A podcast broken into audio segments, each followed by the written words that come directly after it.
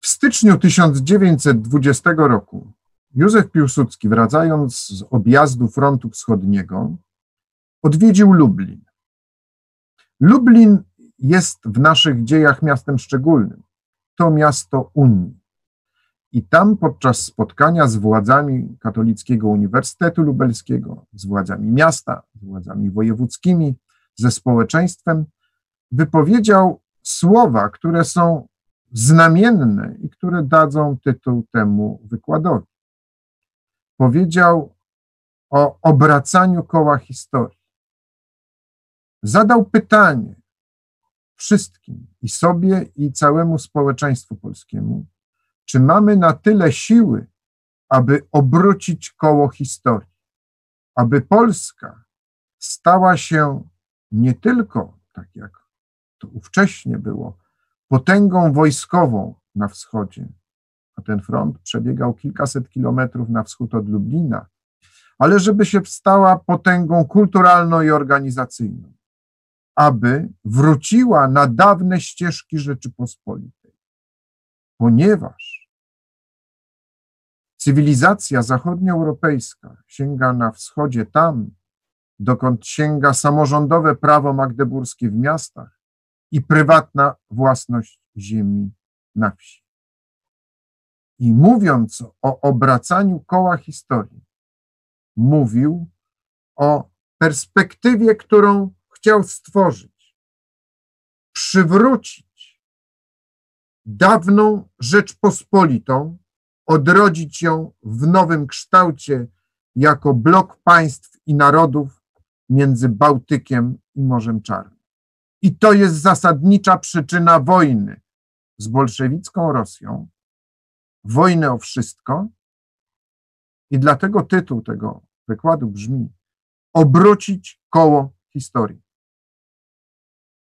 Będę mówił wojnie bolszewickiej, którą nazywamy wojną 1920 roku, aczkolwiek nie zaczęła ona się w tym roku ani nie skończyła.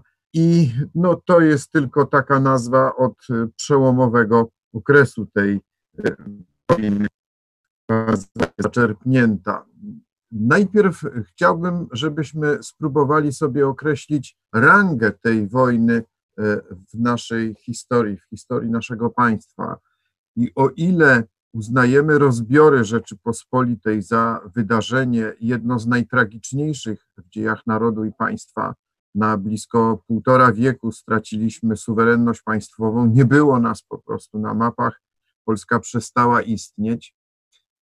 O tyle odrodzenie Rzeczypospolitej w 1918 roku, no to jest też data, symbol, bo przecież proces odradzania trwał do roku 1922, do czasu, kiedy e, do Rzeczypospolitej dołączone zostały skrawki Górnego Śląska oraz Wileńszczyzna. Y, a więc ten proces y, to jest czteroletni proces wybijania się na niepodległość, to mm, ten okres jest, no, Arebur jako odwrotność okresu zaborów jednym z najbardziej doniosłych. A w tym okresie, w tym okresie miała miejsce wydarzenie, które przeszło do naszej no, zbiorowej tradycji, do, jest częścią naszej tożsamości, to jest właśnie wojna z bolszewicką Rosją, która y, no, mogła tę świeżo odzyskaną niepodległość mogła ją unicestwić. I dlatego to wydarzenie jest tak ważne. I u, chciałbym, żebyśmy sobie uzmysłowili, że wśród świąt narodowych polskich, które obchodzimy, obchodzimy Obecnie jest święto mądrości narodu, czyli święto Konstytucji 3 maja, y, jest święto niepodległości, czyli niezłomnej woli narodu do posiadania własnego państwa, a więc święto 11 listopada. Tak też mamy święto bohaterstwa, święto zwycięstwa, to jest święto 15 y, sierpnia, dawniej nazywało się Dniem Żołnierza, obecnie świętem Wojska Polskiego. I to święto stało się takim mitem założycielskim II Rzeczypospolitej. Przetrwało ono i okres wojny i okupacji, kiedy było w konspiracji obchodzone, przetrwało czasy komunistyczne i z powrotem zostało po 90 roku przywrócone. A więc a więc to, o czym będziemy dzisiaj mówili, jest na trwałe wpisane w naszą tradycję, w naszą e, historię i to jest właśnie e, jedno z kluczowych, najważniejszych wydarzeń w naszych najnowszych, najnowszych dziejach narodu i państwa polskiego. Chciałbym, żebyśmy rozpoczęli od samej nazwy tej wojny, ponieważ e, ona ma tak wiele nazw, i tak wiele zakresów chronologicznych, e, ile tylko e, najrozmaitszych podręczników i książek na ten temat. Otóż ona jest zamiennie nazywana polsko-rosyjską tą wojną, albo wojną z bolszewikami, z Sowietami. W czasach PRL-u nazywała się wojną polsko-radziecką. E, tymczasem trzeba zwrócić uwagę, że te nazwy akcentują bądź taki narodowy charakter wojny, wojny polsko-rosyjskiej, prawda, czy wojny z Imperium Rosyjskim, bądź y, charakter mm, polityczny, y, społeczno-polityczny, a więc wojny, wojny z systemem bolszewickim, y, z, z Sowietami jako takimi, mówiło się z bolszewikami. Wojna zresztą to utrwalane było w wielu piosenkach, lance do boju, szable w dłoń, bolszewika goń, goń, goń, prawda? Nie mówiło się Rosjanina, tylko właśnie bolszewika. I wydaje mi się, że e, myśmy tej wojny nie prowadzili wyłącznie z Rosją, chociaż e, ówczesna Rosja była swego rodzaju e, nowym wcieleniem dawnego rosyjskiego imperializmu, tylko ubranego w szatki internacjonalizmu komunistycznego. E, będziemy o tym jeszcze mówili, kiedy uświadomimy sobie, jakie cele stron były tej wojny, bo to zawsze jest niezwykle istotne. Ale ta nazwa, ta nazwa powinna oddawać podwójny charakter tej wojny. Myśmy nie walczyli tylko z Rosją, nie walczyliśmy tylko z Sowietami, bo przecież nas nie interesowała ingerencja w sprawy, w sprawy wewnętrzne Rosji. Nikt nie myślał o podboju Rosji o tym, żeby zdusić komunizm, bo to jest ich wewnętrzna sprawa. Y, natomiast najwłaściwszą nazwą dla tej wojny jest dlatego wojna Polski z bolszewicką Rosją. Nie z bolszewikami, nie y, z Rosją, nie z Sowietami, tylko właśnie z sowiecką albo bolszewicką Rosją. I to jest, to jest kwestia nazwy. Druga kwestia to jest kwestia chronologii to jest wojna formalnie rzecz biorąc została zakończona 18 e, października, bo wtedy wszedł w życie e, rozejm o północy z 18 na 19 października 20 roku, ale zakończyła się traktatem ryskim z marca roku następnego. Natomiast z rozpoczęciem tej wojny trwają do dzisiaj rozmowy i dyskusje historyków, który to dzień wydaje mi się, że trudno określić, y, który to był dzień. Natomiast my wiemy, my wiemy, y, kiedy ta wojna rozpoczęła się miękko. Dlaczego mówię miękko? Dlatego, że pamiętamy, że ona się rozpoczęła bezpośrednio po zakończeniu I wojny światowej. I o ile na froncie zachodnim, w Francji, w Belgii, we Włoszech, można e, dzień 11 listopada jako dzień podpisania rozejmu e, traktować jako taką właśnie wyraźną datę zakończenia działań wojennych. O tyle na froncie wschodnim przecież Niemcy pokonały Rosję i stacjonowały na ogromnym terytorium, proszę Państwa, gdzieś na daleko na, na wschód od Rygi, nad Morzem Bałtyk, Bałtyckim, aż po Morze Azowskie stacjonowały wojska niemieckie i austriackie, gdzieś pod Smoleńskiem, ba w Charkowie nawet, tak daleko. Te wojska niemieckie na mocy postanowień traktatu, traktatu rozejmowego musiały się wycofać do Niemiec. I z chwilą rozpoczęcia tego wycofywania, 16 listopada, 1918 roku Armia Czerwona rozpoczęła operację pod wymownym kryptonimem, który nosił nazwę Plan Wisła, prawda, że elegancki kryptonim. I te wojska Armii Czerwonej ruszyły wówczas na zachód spod Smoleńska e, w kierunku Niemiec. W kierunku Niemiec, dlatego że Niemcy były największym skupiskiem klasy robotniczej e, w całej, całej Europie, najbardziej uprzemysłowiony kraj. I te wojska, Armia Czerwona, miała się połączyć z tym największym skupiskiem, ponieważ według dogmatu Trockiego, no nie można było światowej rewolucji wywołać w państwie, które było na, na, na poły feudalne, a Rosja była takim takim właśnie zacofanym państwem, gdzie panowały na poły średniowieczne, średniowieczne stosunki społeczne i monarchia absolutna. I żeby ta rewolucja była zgodna z dogmatem Marksa, który przecież zapowiadał, że jeśli rozwój bazy, czyli tej klasy robotniczej, dojdzie do takiego stopnia, że e, no, ona sobie uświadomi potrzebę zmiany stosunków społecznych, to wtedy rewolucja wybuchnie właśnie, właśnie nigdzie indziej, tylko w Niemczech. Więc żeby było zgodnie z dogmatem, no to ta Armia Czerwona musiała dojść do niej. A po drodze, po drodze była właśnie Polska. Komisarz do spraw narodowości, czyli taki e, minister, powiedzmy, do spraw narodowości, którym był Stalin, nazwał wtedy Polskę przegrodą albo przepierzeniem, które należy obalić czym prędzej, żeby, żeby dojść do tego największego skupiska klasy robotniczej. Czyli rewolucja rosyjska miała się połączyć z rewolucją niemiecką.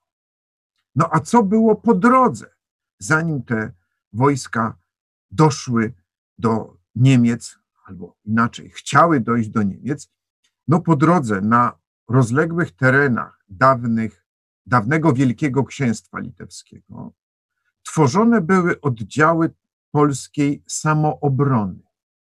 To były, no można powiedzieć, kilkunasto, a nawet kilkudziesięciotysięczne oddziały Polaków, wsparte przez siły konspiracyjnej wcześniej Polskiej Organizacji Wojskowej, E, które były złożone po części z Polaków służących w dawnej armii rosyjskiej, służących wcześniej w polskim korpusie e, na terenie Białorusi istniejącym e, po, po, po rewolucji lutowej. I te polskie samoobrony stawiały opór tej czerwonej armii maszerującej na zachód. O niej jeszcze trzeba powiedzieć jedno. Mianowicie, że ta armia składała się z dywizji, które nosiły nazwę e, estońska, łotewska, białoruska, litewska, ale była też dywizja, która się nazywała dywizją zachodnią.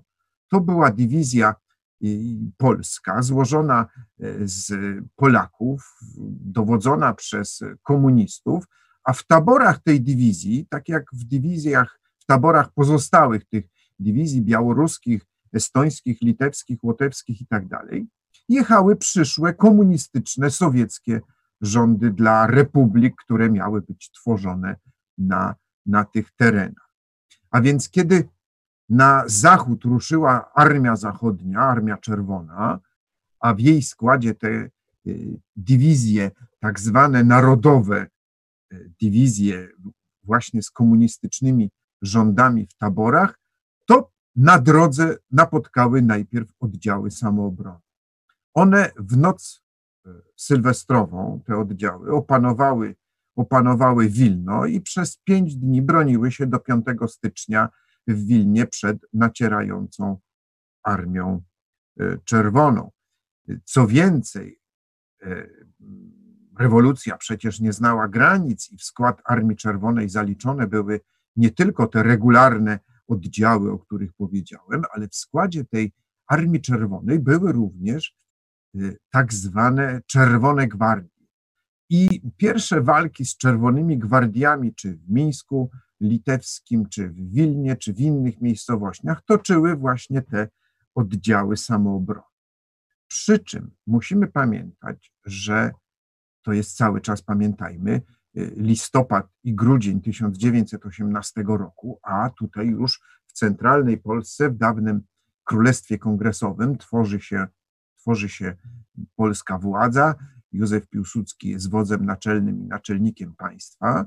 I 5 grudnia 1918 roku Józef Piłsudski te oddziały samoobrony uznał za część składową Wojska Polskiego i wydał rozkaz o przeformowaniu tych samoobron w litewsko-białoruski okręg generalny na tych ziemiach. A więc te walki, które były toczone w listopadzie i grudniu z wkraczającą od wschodu Armii Czerwonej, od pewnego momentu stały się walkami nie z samoobroną ludności, tylko stały się walkami z e, częścią wojska polskiego. A więc, mimo że tam jeszcze no, nie było polskiej administracji, polskich władz, aczkolwiek istniały polskie komitety na tamtym terenie, to jednak te walki możemy uznać za walkę z wojskiem polskim. I tak się zaczęła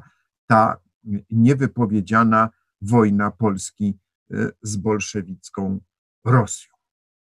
Ona miała kilka swoich etapów, każdy różnego natężenia, i ten y, pierwszy etap, ten pierwszy marsz y, Armii Czerwonej na zachód dla obalenia tego polskiego przepierzenia, czy tej polskiej przegrody. Państwo wiecie, co znaczy słowo przepierzenie, taka tymczasowa ścianka, prawda? Tak, tak nas pogardliwie nazwał, nazwał Stalin. Ona zakończyła się mniej więcej na przełomie stycznia i lutego, kiedy na pomoc tym oddziałom samoobrony z centralnej Polski wyruszyły te nowo sformowane oddziały.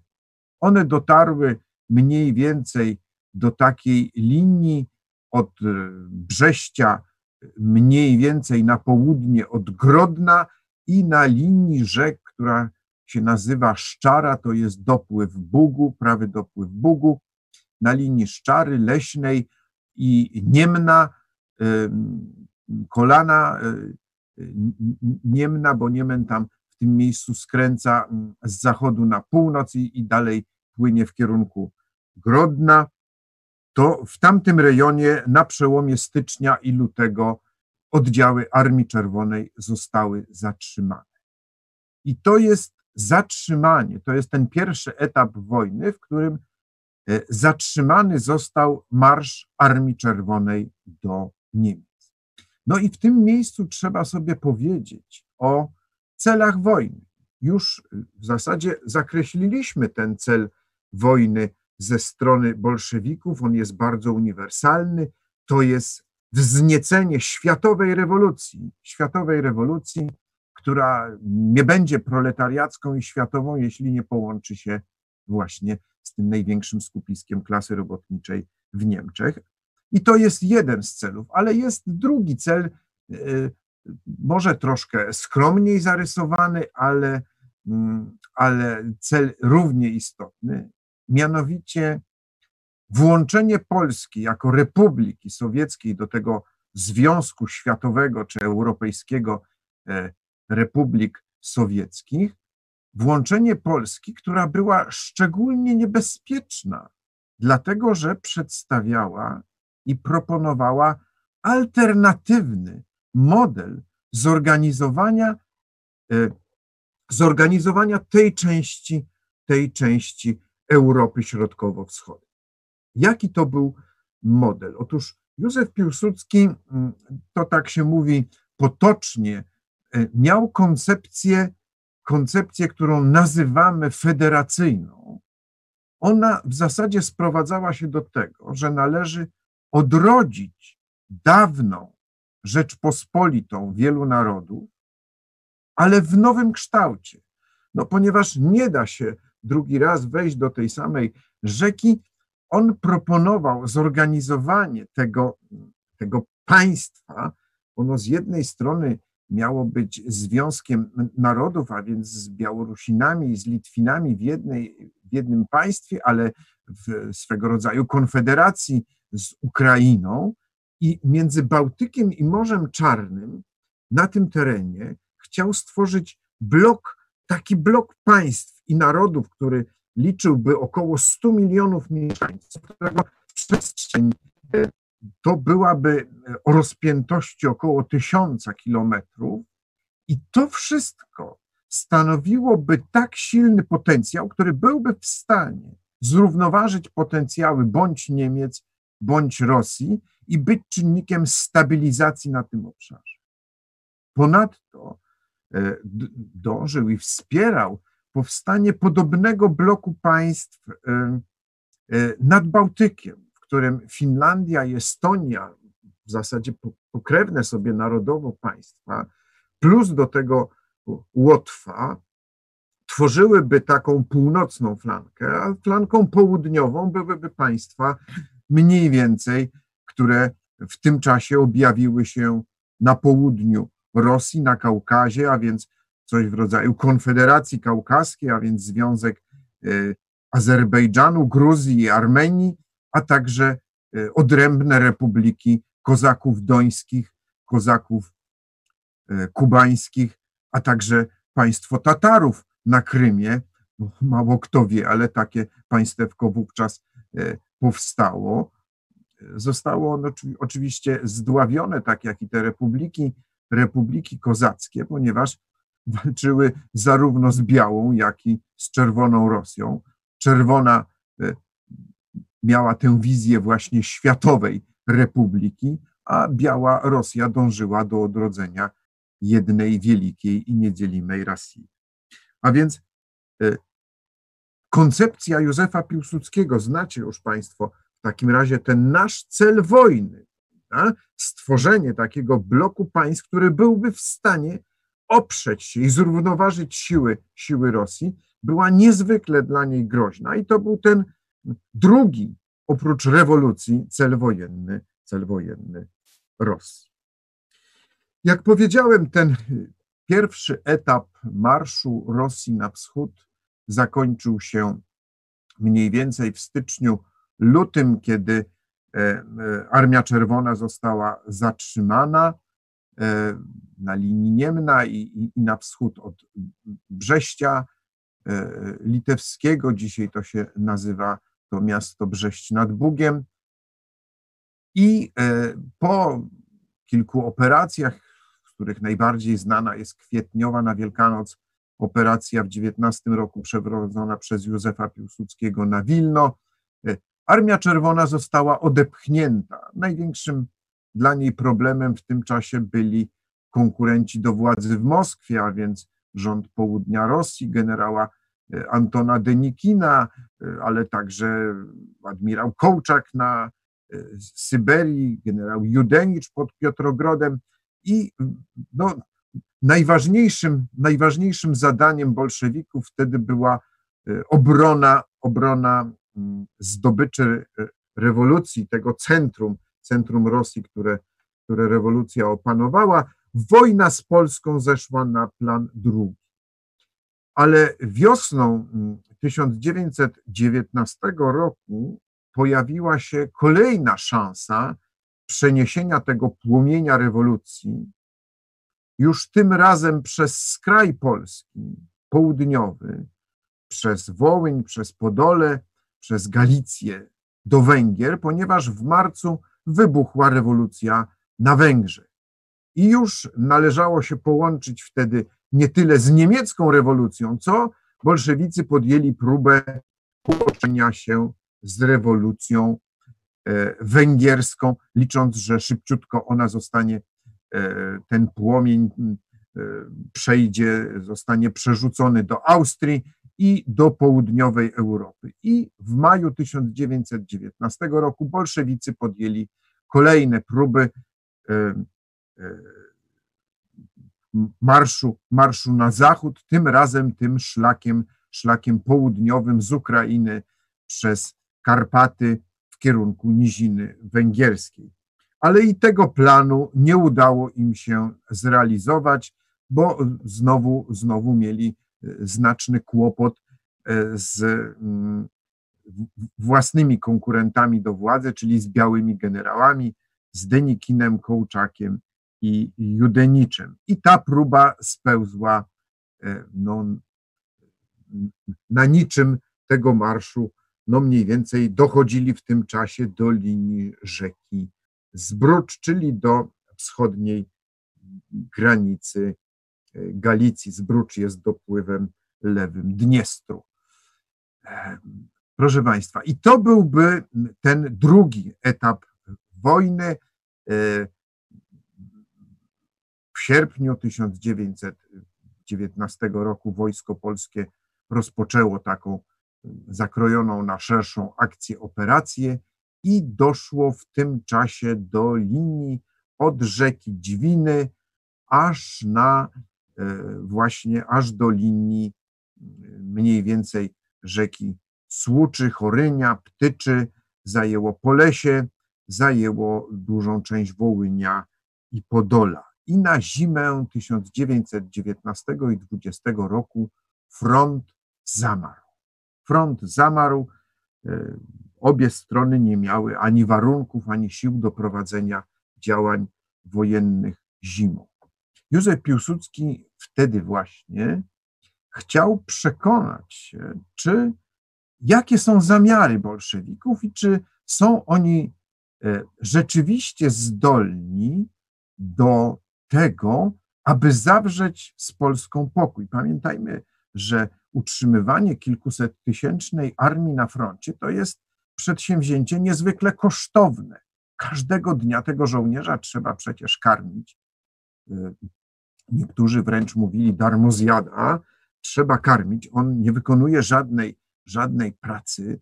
E, no a jeszcze go do, do tego trzeba ubrać. Amunicja kosztuje, broń kosztuje. To wszystko trzeba sprowadzić z zagranicy, głównie z Francji. Każdy nabój, każdy karabin, każdą armatę. Więc e, Józef Piłsudski chciał się przekonać, czy deklarowane przez bolszewików propozycje są rzeczywiście szczere. Wysłał swojego przedstawiciela, który rozmawiał w takiej niewielkiej stacyjce kolejowej, mniej więcej przy linii frontu w Mikaszewiczach, w pociągu, w wagonie pociągu, który tam stał pod parą, e, rozmawiał z przedstawicielem Lenina Julianem Marchlewskim. Starsi z Państwa pamiętają, że w Warszawie była i ulica, e, i pomnik, prawda, tego komunisty i niestety jeszcze jest na powązkach jego, jego mauzoleum w Warszawie, nie wiedzieć czemu. I e, Józef Piłsudski chciał z tych rozmów wysądować, jakie są rzeczywiste zamiary, zamiary bolszewików, a więc poradził im kilka rzeczy, żeby cofnęli się 20 kilometrów od linii frontu i wtedy ich nie zaatakuje, żeby oddali Łotyszom miasto Dyneburg, albo inaczej Dźwińsk, i żeby nie atakowali Petlury oraz nie prowadzili propagandy w wojsku polskim. Propagandy pokojowej, co mogło mieć no, takie rozkładowe znaczenie dla, dla wojska, bo żołnierz też nie lubi siedzieć w, w mrozie w okopach. E, to jest e, nic przyjemnego w takich, w takich warunkach, w takich warunkach klimatycznych. No i na każdą z tych, z tych e, propozycji Józefa Piłsudskiego E, Marchlewski dawał wymijające odpowiedzi. Absolutnie wymijające. Natomiast w jednym punkcie, w jednym punkcie odpowiedź dał stanowczą nie. I to była odpowiedź dotycząca nieatakowania wojsk ukraińskich i Symona Petlury, głównego atamana tegoż, tegoż państwa. I to e, no, stanowiło dla Józefa Piłsudskiego taki punkt istotny w rozważaniach, że bolszewicy zwlekają, zwlekają, czekają na wiosnę i kiedy pokonają białych generałów, przerzucą wszystkie siły przeciwko Polsce, aby no, dokonać światowej rewolucji i żeby przez Polskę pójść na zachód Europy. Co więcej, od sierpnia 1919 roku Józef Piłsudski miał niezwykły oręż w ręku. Ten oręż To była komórka szyfrowa w sztabie generalnym Wojska Polskiego, Wydział Drugi Szyfrów Obcych Biura Szyfrów, która po złamaniu i łamaniu kolejnych rosyjskich szyfrów dawała Józefowi Piłsudskiemu i sztabowi generalnemu Wojska Polskiego wgląd w najtajniejsze decyzje polityczne, dyplomatyczne i wojskowe strony przeciwnej. I z jednej strony Lenin łgał jak pies przez swojego przedstawiciela Juliana Marchlewskiego, deklarując pokój, a z drugiej strony już w listopadzie przełomie listopada i grudnia były podjęte zasadnicze decyzje dotyczące przegrupowania Armii Czerwonej z Syberii, z Kaukazu, z frontu przeciwko Denikinowi, który został pokonany, spod Archangielska, Murmańska, Piotrogrodu, tam gdzie został pokonany generał Judenicz i e, Anglicy oraz Francuzi tam interweniujący. Te przegrupowania trwały na front polski. Radiowywiad dostarczał prawdziwych informacji o tym, jakie są zamiary bolszewików i Józef Piłsudski po prostu nie wierzył, nie wierzył słowom bolszewików o ich deklaracjach, deklaracjach pokojowych. Bo w tym samym czasie, kiedy toczyły się te rozmowy, oficjalnie radiostacja w Moskwie przesyłała do Warszawy propozycje pokojowe, nie wspominając nic o tamtych tajnych rokowaniach. Józef Piłsudski zastosował wówczas taką metodę, możemy powiedzieć, jaką stosuje się e, w pokerze. Powiedział: Sprawdzam. I zaproponował, żeby miejsce do rokowań pokojowych toczyło się w centrum rosyjskiej koncentracji, w rejonie miasteczka Borysów nad Berezyną, to jest tam mniej więcej, gdzie Napoleon przeprawiał się przez Berezynę w czasie odwrotu z Moskwy i w miejscu koncentracji zaproponował rozmowy i neutralizację pokojową tego odcinka. Jeśli możliwa była neutralizacja odcinka Mikaszewicza dla rozmów Ignacego Bernera z Julianem Marchlewskim na Polesiu, to tak samo można było zneutralizować odcinek Borysowski. A co więcej, postawił tam warunki takie, jakie stawiał Marchlewskiemu. Jakie stawiał Marchlewskiemu. Otóż te warunki były nadzwyczaj eleganckie i pokojowe. Przeprowadzenie wolnych wyborów na terenie Białorusi i wtedy będzie wiadomo, czy oni pragną należeć do sowieckiej Rosji, czy też no, chcą budować razem z Polakami e, wspólną, wielonarodową Rzeczpospolitą. E, warunek jeszcze był oczywiście taki, że Ukraina będzie niepodległym państwem. Oczywiście Rosjanie nie byli w stanie zgodzić się na żaden z tych warunków, a szczególnie ukraiński, bo przecież Ukraina dawała ogromną część produkcji zboża, a Rosja, która jest uzależniona od wahań klimatu, opiera swoje wyżywienie głównie na zbożu ukraińskim, a przynajmniej wtedy. Wreszcie bogate, bogate złoża surowców energetycznych, żelaza, węgla ówcześnie znajdujące się w Donbasie na Ukrainie, no, stanowiły istotny czynnik e, przemysłowy dla, dla Rosji. Rosja tych warunków przyjąć nie mogła i warunki te odrzuciła, a równocześnie trwała cały czas koncentracja Armii Czerwonej. Dlatego Józef Piłsudski uderzył pierwszy, zawarł sojusz z atamanem głównym Ukraińskiej Republiki Ludowej Symonem Petlurą i uderzył w kwietniu na Kijów. Nie będziemy tu omawiali szczegółowo działań wojennych, bo to mm, by zajęło bardzo, bardzo dużo czasu, ale można powiedzieć, że zajęliśmy dużą część prawobrzeżnej Ukrainy. I następnym etapem tej operacji miało być zajęcie zajęcie Odessy i wyjście nad Morze Czarne, czyli całego terenu na prawym brzegu Dniepru, między Dnieprem i Dniestrem.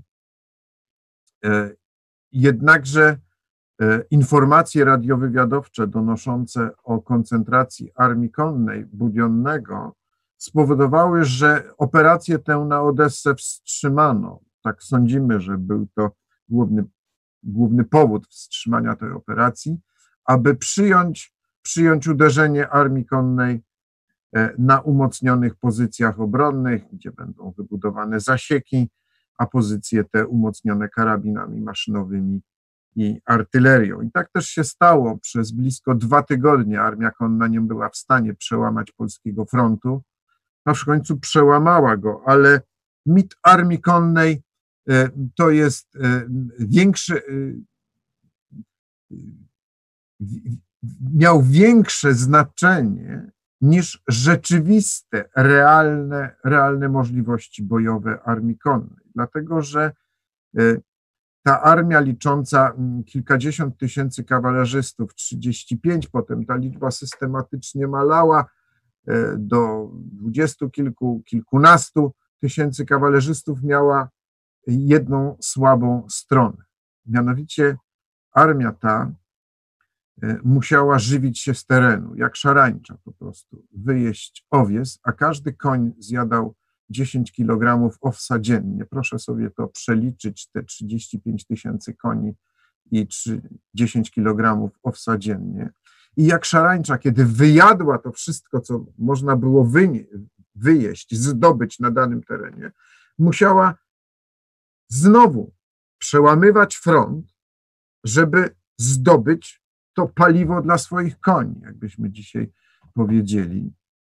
I cały plan operacyjny Józefa Piłsudskiego, wodza naczelnego, polegał na tym, aby zatrzymać tę szarańczę i zmusić ją do odwrotu, bo wtedy odwrót musiałby dokonać się bardzo, bardzo szybko przez tereny, gdzie już owiec wyjedzono, do taborów, które poruszały się bardzo powolutku, te koniki ciągnące niewielkie wozy, niewielkie wozy konne z zaopatrzeniem po tych bardzo kiepskich, piaszczystych drogach, a jak popadało, to te drogi zamieniały się w grzęzawiska i wówczas no, pobicie armii konnej to jest zmuszenie jej, zmuszenie jej do głębokiego odwrotu. Na tym polegał cały plan Józefa Piłsudskiego e, na toczenie wojny e, na wschodzie. E, musimy sobie też uzmysłowić, że Białoruś i Ukraina oddzielone były pasem bagien poleskich. Józef Piłsudski uważał, że toczenie wojny na wschodzie E, kluczem do takiej wojny i do rozgrywania operacji jest posiadanie bagien poleskich i dróg komunikacyjnych, które wiodły z południa na północ i odwrotnie, z Białorusi na Ukrainę i z Ukrainy na Białoruś. Bo ten, kto posiada te linie komunikacyjne, nieliczne tam, może przerzucać wojsko i tworzyć lokalną przewagę. I cały pomysł prowadzenia wojny na wschodzie był taki, żeby e, bić e, Rosjan e, odcinkami, raz na Ukrainie, raz na Białorusi, i to się udawało do czasu, do czasu, aż w lipcu, w lipcu 1920 roku na froncie zachodnim, na Białorusi, Rosjanie zgromadzili siły, które no półtora razy prze, prze, przewyższały liczebność naszego wojska polskiego. I tu zrobimy dygresję, bo przecież e, ta liczebność Armii Czerwonej była przeogromna. To jest 5 milionów ludzi pod bronią w całej bolszewickiej Rosji, z czego milion na froncie polskim. I każde pobicie armii rosyjskiej i spowodowanie, że polska operacja przyniosła jej kilkudziesięciotysięczne straty w zabitych, rannych, dezerterach, uciekinierach, jeńcach wojennych, te straty sięgały od kilkudziesięciu do, do stu tysięcy ludzi w poszczególnych operacjach. No były te straty jednak uzupełniane tym ogromnym rezerwuarem, ogromnym rezerwuarem e, Armii Czerwonej, ściąganej z innych frontów i z centralnej i z centralnej Rosji. I w lipcu 1920 roku Rosjanie rozpoczęli, niezależnie od trwającej tej ofensywy armii konnej na Ukrainie, rozpoczęli ofensywę na Białorusi. I tu już tej możliwości przerzucania wojsk, przerzucania wojsk polskich z frontu na front, no, nie było. Trzeba było e, walczyć na obu frontach z tą ogromną rosyjską przewagą. To przecież pomyślcie Państwo, ten potencjał, potencjał demograficzny, te, te dysproporcje są, są przeogromne. No, u nas jest te dwadzieścia kilka milionów mieszkańców w Polsce, bo tylko, bo tylko Polacy byli powoływani do służby w Wojsku Polskim. No a tam jest sto kilkadziesiąt milionów. Wojsko Polskie to jest 800 tysięcy żołnierzy, mniej więcej w lipcu 20 roku, a Armia Czerwona to jest blisko 5 milionów. W Rosji produkuje się wszystkie karabiny, armaty, amunicję. Za, w tych fabrykach zbrojeniowych wybudowanych przed I wojną światową za francuskie kredyty, a w Polsce żaden zaborca nie wybudował żadnej fabryki zbrojeniowej i każdy karabin, amunicję i, i, i armatę trzeba sprowadzić z zagranicy i słono za to płacić płacić węglem, e, bo to można było sprzedawać. E, no, w zasadzie to był jedyny, jedyny towar, towar eksportowy, którym mogliśmy w tym czasie płacić. A więc e, koncepcja Józefa Piłsudskiego, jak mówiłem, polegała na tym, żeby bić przeciwnika częściami raz na Białorusi, raz na Ukrainie i przerzucać wojska przez Polesie, aby tworzyć bądź tu, bądź tu lokalną przewagę. No i taki też plan postanowił zrealizować e, w lipcu, a urzeczywistniony został w sierpniu 20 roku. Plan ten polegał na pobiciu Budionnego na południu, zmuszeniu go do odwrotu właśnie z powodu niemożliwości wyżywienia tej ilości koni konieczności cofnięcia się, cofnięcia się w głąb, w głąb do tych taborów, które wiozą z głębi Ukrainy skonfiskowany owiec. E, w tym czasie, a liczył, że na to potrzeba około dwóch, trzech tygodni, można będzie przegrupować wojska polskie z frontu ukraińskiego, pozostawiając tam oczywiście część dywizji, przegrupować przeciwko tym wojskom maszerującym na Warszawę z Białorusi i uderzyć na skrzydło e, przeciwnika, tworząc tam lokalną, lokalną przewagę.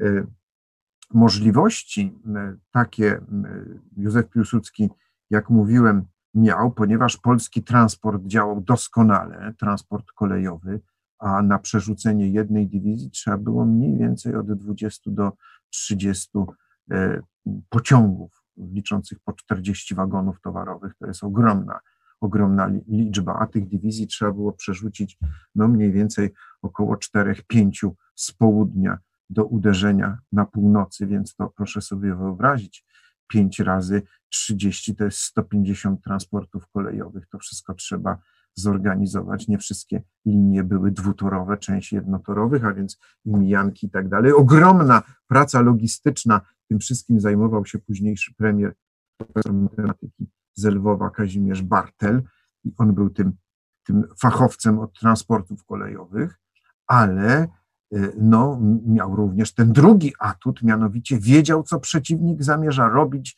y, gdzie nacierać, E, jakie są jego słabe strony, że ma problemy, a to z amunicją, a to żywnością, a to e, e, ewakuacją rannych, a to nieposłuszeństwem dowódców dywizji, którzy nie wykonują rozkazów. Tym atutem właśnie był wspomniany radiowywiad. Całą strukturę nasłuchu radiostacji rosyjskich prowadzili pracownicy naukowi Politechniki Warszawskiej, a szyfry łamali oficerowie i pracownicy naukowi Wydziałów Matematyki, Filozofii y, Uniwersytetu Warszawskiego i Lwowskiego. I tu taka dygresja, że bez, bez po prostu fachowców i bez no, takiej e, wysoko wyspecjalizowanej kadry naukowej po prostu nie da się prowadzić wojny i nie da się zwyciężać. To były dwa niezwykle istotne atuty, atuty w rękach wodza naczelnego. I mniej więcej w połowie lipca Józef Piłsudski opracował taki plan, który, tak jak mówiłem, zakładał najpierw pobicie Budionnego, potem przerzucenie wojsk w kierunku północnym y, przeciwko Tuchaczeskiemu i pobicie tych wojsk maszerujących z Białorusi na Warszawę. I wtedy zdarzyła się rzecz y, bardzo sprzyjająca nam, mianowicie Rosjanie zmienili plan wojny. Ich pierwotny plan wojny przyjęty w marcu 20 roku zakładał, że jak wojska te maszerujące z Białorusi i z Ukrainy na Polskę dojdą mniej więcej do linii rzeki Niemen i Bóg, połączą się i na kształt grotu uderzą w kierunku na Warszawę. Natomiast pod wpływem tego, co zapewne część słuchaczy starszych pamięta, pod wpływem propagandy sukcesu. Otóż meldunków triumfalnych, a jednocześnie absolutnie fałszywych i kłamliwych, że wojsko polskie jest rozbite, już go nie ma. Bolszewicy mieli doświadczenie z walki z armiami białych generałów z roku 1919, że jedna bitwa powoduje rozproszenie przeciwnika. Sądzili, że ich sukcesy wyglądają tak samo i wojsko polskie jest tak samo źle zorganizowane, jest źle zorganizowane i rozproszyło się już. W związku z tym nie ma potrzeby, aby wojska z Białorusi i z Ukrainy razem nacierały jak grot na Warszawę, no bo nie ma takich silnych wojsk polskich już. Nie ma już. Wojska polskiego nie ma, jest rozbite. W związku z tym należy powrócić do tych doświadczeń z roku 18 i 19. I ci nacierający z Białorusi, front zachodni Michaiła Tuchaczewskiego, przez Warszawę, potem Poznań, Berlin pomaszeruje na Paryż i nad Zatokę Biskajską nad Atlantykiem. Natomiast te wojska nacierające z Ukrainy już nie muszą iść na Warszawę, tylko pójdą przez Lwów, Przełęcze Karpackie. Następnie wkroczą na Węgry, gdzie jeszcze mieli nadzieję bolszewicy, tli się rewolucja, pójść dalej na Austrię, na Wiedeń, z Budapesztu do, dwa, do Wiednia to kilka dni drogi jest tylko, a potem na Rzym, na Bałkany, do południowej Europy i wtedy cała Europa czerwona nasza. No, takie myślenie pod wpływem tejże propagandy sukcesu opanowało, opanowało kierownictwo bolszewickie i dowództwo Armii Czerwonej. A więc zamiast tego grotu na Warszawę okazało się, że powstały widły, widły rozgięte, jedne na zachód. To są ci, co idą na Warszawę, a drugi na południowy zachód i coraz bardziej się te widły odginają na Lwów i Przełęcze Karpackie. I myśmy ten plan poznali, bo polski radiowywiad przejął zasadnicze rozkazy dotyczące zmiany planu wojny. Zastanawiano się w polskich sztabach, kto taki głupi plan mógł opracować, kto go mógł zmienić. Nie potrafiono zrozumieć. Sądzono, że to może być nawet dezinformacja, ale nie, nie. Rosjanie byli tak pewni zwycięstwa, że w tym czasie w Moskwie obradował kongres międzynarodówki komunistycznej i już czerwone chorągiewki były na wielkiej mapie Europy zbliżające się do Warszawy, a następne zbliżające się do Lwowa, Karpat, a potem już tylko nizina węgierska. Opanowało już triumfalizm, triumfalizm e, bolszewików. Jak to mówią, pycha kroczy przed upadkiem. I tak też było po tamtej stronie. Jaki, jak zrealizował ten swój plan Józef Piłsudski, wódz naczelny? Otóż najpierw w bitwie pod Brodami, to jest takie miasteczko na Wołyniu, dawniej niedaleko na pograniczu między Galicją a, a, a, a zaborem rosyjskim.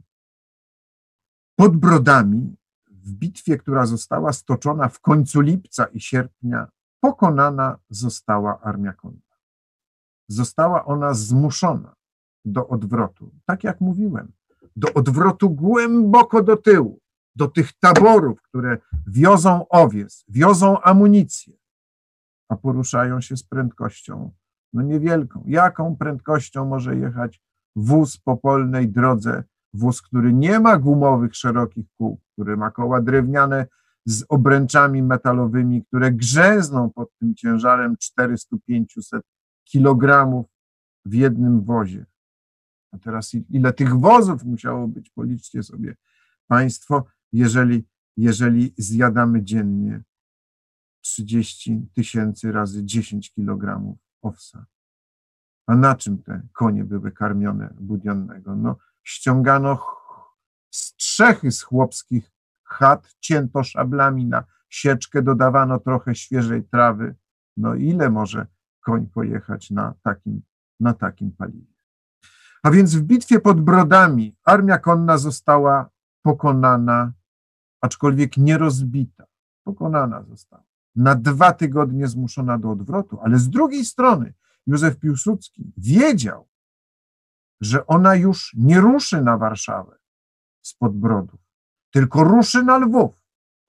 I między tymi zębami wideł postanowił te dywizje, te doborowe polskie dywizje, które pokonały Budionnego, przegrupować. Najpierw to grupowanie miało nastąpić w rejonie Brześcia nad Bugiem, ale z tego powodu, że Brześć padł, to zostały one zgromadzone nad rzeką Wieprz, od Dęblina aż po Kock i dalej aż po Włodawę, między Włodawą i Chełmem Lubelskim. Wzmocnione zostały tysiącami ochotników i zmobilizowanych żołnierzy, bo w tym samym czasie trwało intensywne mobilizowanie nowych, chętnych do walki. Tu ogromną rolę odegrał Wincenty Witos, który wzywał chłopów do wypełnienia swojego obywatelskiego obowiązku, czyli stanięcia do poboru. Bo w armii ochotniczej głównie przeważali ci, którzy byli mieszkańcami miast, byli świadomymi, kończyli polskie szkoły. E, to była głównie młodzież akademicka, gimnazjalna, robotnicy, rzemieślnicy. Chłopów było w armii ochotniczej stosunkowo niewiele, a poza tym sama armia, sama armia nie była związkiem operacyjnym. To były bataliony, kompanie wcielane do regularnych oddziałów, bo one miały te regularne oddziały po kilkuset kilometrowym odwrocie wzmocnić moralnie i dać im ten entuzjazm ochotników i pójść do kontratarcia naprzód. I plan bitwy warszawskiej Józefa Piłsudskiego zakładał się na tym, że Warszawa i Lwów bronią się przed tymi dwoma zębami wideł, natomiast między nimi Między nimi zgrupowany jest ten, ta pięść uderzeniowa właśnie nad wieprzem. Od Dęblina po mniej więcej Chełm, Chrubieszów i te oddziały mają uderzyć na północ i im bardziej Rosjanie wgryzą się w natarcie pod Warszawą, i będą tam związani, tym to uderzenie będzie bardziej skuteczne, bo uderzymy na flankę, na tyły przeciwnika. Flankę, czyli na skrzydło, czyli z lewej strony w lewy bok, powiedzmy, dostaną, używając bokserskiego języka, taki potężny potężny prawy sierpowy w swój lewy, lewy bok bolszewicy. I o ile wszyscy oczywiście pamiętają, wiedzą o tych bohaterskich walkach pod Radzyminem, pod Warszawą, o bohaterskiej śmierci księdza Skorupki i dziesiątków innych y, młodych ludzi, ochotników z Warszawy, to jednak decydujące znaczenie dla zwycięstwa w tej bitwie warszawskiej miało uderzenie właśnie z nadwieprza. I w tym uderzeniu zwycięstwo zostało osiągnięte nogami żołnierza, którzy maszerowali po czterdzieści kilka kilometrów na dobę. To nie był żołnierz wyłącznie ochotnik, to był żołnierz poborowy, bo wśród poborowych dominowali polscy rolnicy. Oni byli najbardziej odporni i zaprawieni do takich trudów, do ponoszenia tak ogromnego wysiłku marszowego, jaki tam miał miejsce. Wyobraźmy sobie, spod Dęblina i spod Kocka w ciągu dwóch dni przecięto linię kolejową wiodącą z Warszawy do Brześcia, a więc oś zaopatrzenia i komunikacji 16 Armii Rosyjskiej. W ciągu następnych dwóch dni osiągnięto linię Bugu, zdobyto Drohiczyn, a jeszcze kilka dni później wyzwolony został Białystok, skąd przepędzono komunistyczny rząd dla Polski. A jeszcze dwa dni, kolejne, i to wojsko, maszerując po 40 kilometrów na dobę, doszło do granicy pruskiej, odcinając i niszcząc większość wojsk rosyjskich, które doszły pod Warszawę, ba, niektóre to doszły aż pod Bobrowniki i Nieszawę, Nieszawę nad, nad Wisłą, mniej więcej podchodząc prawie pod Toruń. Plan bolszewicki został w Bitwie Warszawskiej złamany totalnie, absolutnie totalnie. Plan wodza naczelnego właśnie takiego rozegrania bitwy, jak mówiłem, najpierw pobijemy Budionnego, przerzucimy wojska na północ i pobijemy kolejno Tuchaczewskiego, a Warszawa i Lwów będą się broniły przed zębami wideł, został zrealizowany no niemalże w stu procentach. Straty poniesione przez Rosjan w czasie Bitwy Warszawskiej były dziesięciokrotnie większe od strat poniesionych przez wojsko polskie w czasie półtora miesięcznego odwrotu, kilkuset kilometrowego odwrotu blisko 400 armat, tysiąc karabinów maszynowych, tysiące wozów, bo koniom odcinano postronki i na tych koniach zmykano na wschód, a wozy z zaopatrzeniem, które tam jechało w taborach, po prostu pozostawało na łaskę zwycięstwa. Jeszcze dwie bitwy. Dwie bitwy zostały stoczone, bardzo ważne. Jedna nad Niemnem, dzisiaj Terenem tej bitwy, który znajduje się w granicach Rzeczpospolitej, jest rejon, jest rejon między Białymstokiem i Grodnem oraz Suwalszczyzny, bo tam pod Sejnami, pod Gibami, pod Suwałkami toczyły się ważne działania wojenne, pod Chorzelami, Sokółką. No i druga, druga bitwa to jest bitwa wołyńsko-podolska, która toczyła się już za Bugiem, po tamtej stronie na Wołyniu, na Podolu, która doprowadziła do w zasadzie zniszczenia, zniszczenia e, Armii Czerwonej na tamtym terenie. Jaki jest bilans tej wojny? Jaki jest bilans i militarny, i polityczny? Jeśli chodzi o bilans militarny, to w październiku 1918 roku, 20 roku, przepraszam, Rosja została pokonana i nie miał kto bronić ani Kijowa, ani Mińska Litewskiego, czyli stolic Ukrainy i Białorusi, ba Rezerwy rosyjskie mogły się gdzieś najwyżej dopiero w rejonie Smoleńska. I myśmy tę wojnę wygrali militarnie. Natomiast znane są słowa Józefa Piłsudskiego, który powiedział, że Polska nie rozumie idei jagiellońskiej, nie popiera koncepcji federacyjnej, nie rozumie, jak ważne jest pozyskanie dla przeciwwagi, dla zbudowania przeciwwagi przeciwko Rosji, Białorusi i Ukrainy. Nie rozumie tego. I w związku z tym nie odważył się na prowadzenie dalszych działań wojennych. Zabrakło tej siły, aby dokończyć zwycięstwem politycznym tej, tę wojnę. Wojna zakończyła się kompromisem.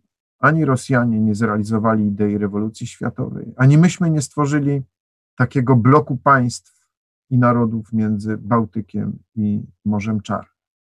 Ale ta obroniona przez nas niepodległość na tyle scementowała naród, społeczeństwo, państwo.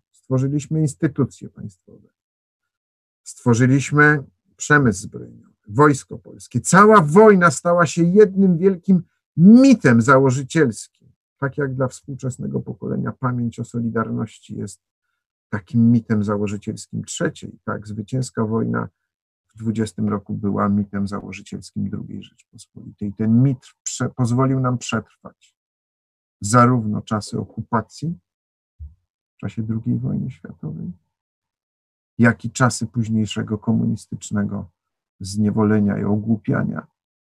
I dalej pozwala nam żyć i myśleć o tym, że to, co jest niezmienne, to geopolityka. I dziś te warunki geopolityczne są podobne. I pomyślmy sobie, że gdyby nie niepodległa Ukraina, ta, która się odrodziła po 90 roku, to Rosjanie byliby nad Bugiem, a nie w Donbasie.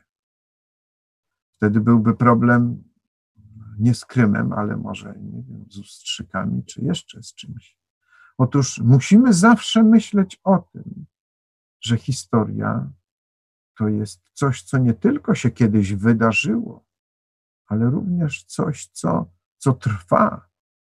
Trwa i tak jak mówił Jan Paweł II, że niepodległość nie jest nam dana raz na zawsze, ale jest zadana. I to jest powinnością naszego pokolenia, żebyśmy myśleli o państwie, o społeczeństwie, jak jest zbudowane, zorganizowane, ile ma w sobie siły, czy jest zjednoczone, jak to zrobić, ale również o geopolityce, i że na wschód od nas nie mamy Rosjan, tylko mamy narody białoruski i ukraiński, które przez kilkaset lat budowały z nami jedno wspólne państwo. I wtedy Rzeczpospolita była bezpieczna. I taki jest morał z tej wojny, bo patrzeć na nią można w tak ogromnej, długiej perspektywie kilkuset lat wojen i konfliktów, konfliktów Polski i Rosji. Dziś nie mamy już bolszewickiej Rosji, ale jest ta sama Rosja z tymi samymi imperialnymi zakusami. I nigdy nie wiemy, jak ta przyszłość się potoczy. I pamiętajmy, że to zadanie odpowiedzialności, jak to będzie wyglądało, przyszłości, w tych warunkach geopolitycznych, jest powierzone naszym obecnym, współczesnym pokoleniom. Dziękuję bardzo Państwu za uwagę. No, przekroczyliśmy godzinę i kwadrans, także wytrzymaliście Państwo jak studenci na wykładzie i serdecznie Państwu gratuluję, jeśli ktoś dotrwał do końca tego spotkania. Do widzenia, może do zobaczenia innym razem. Dziękuję.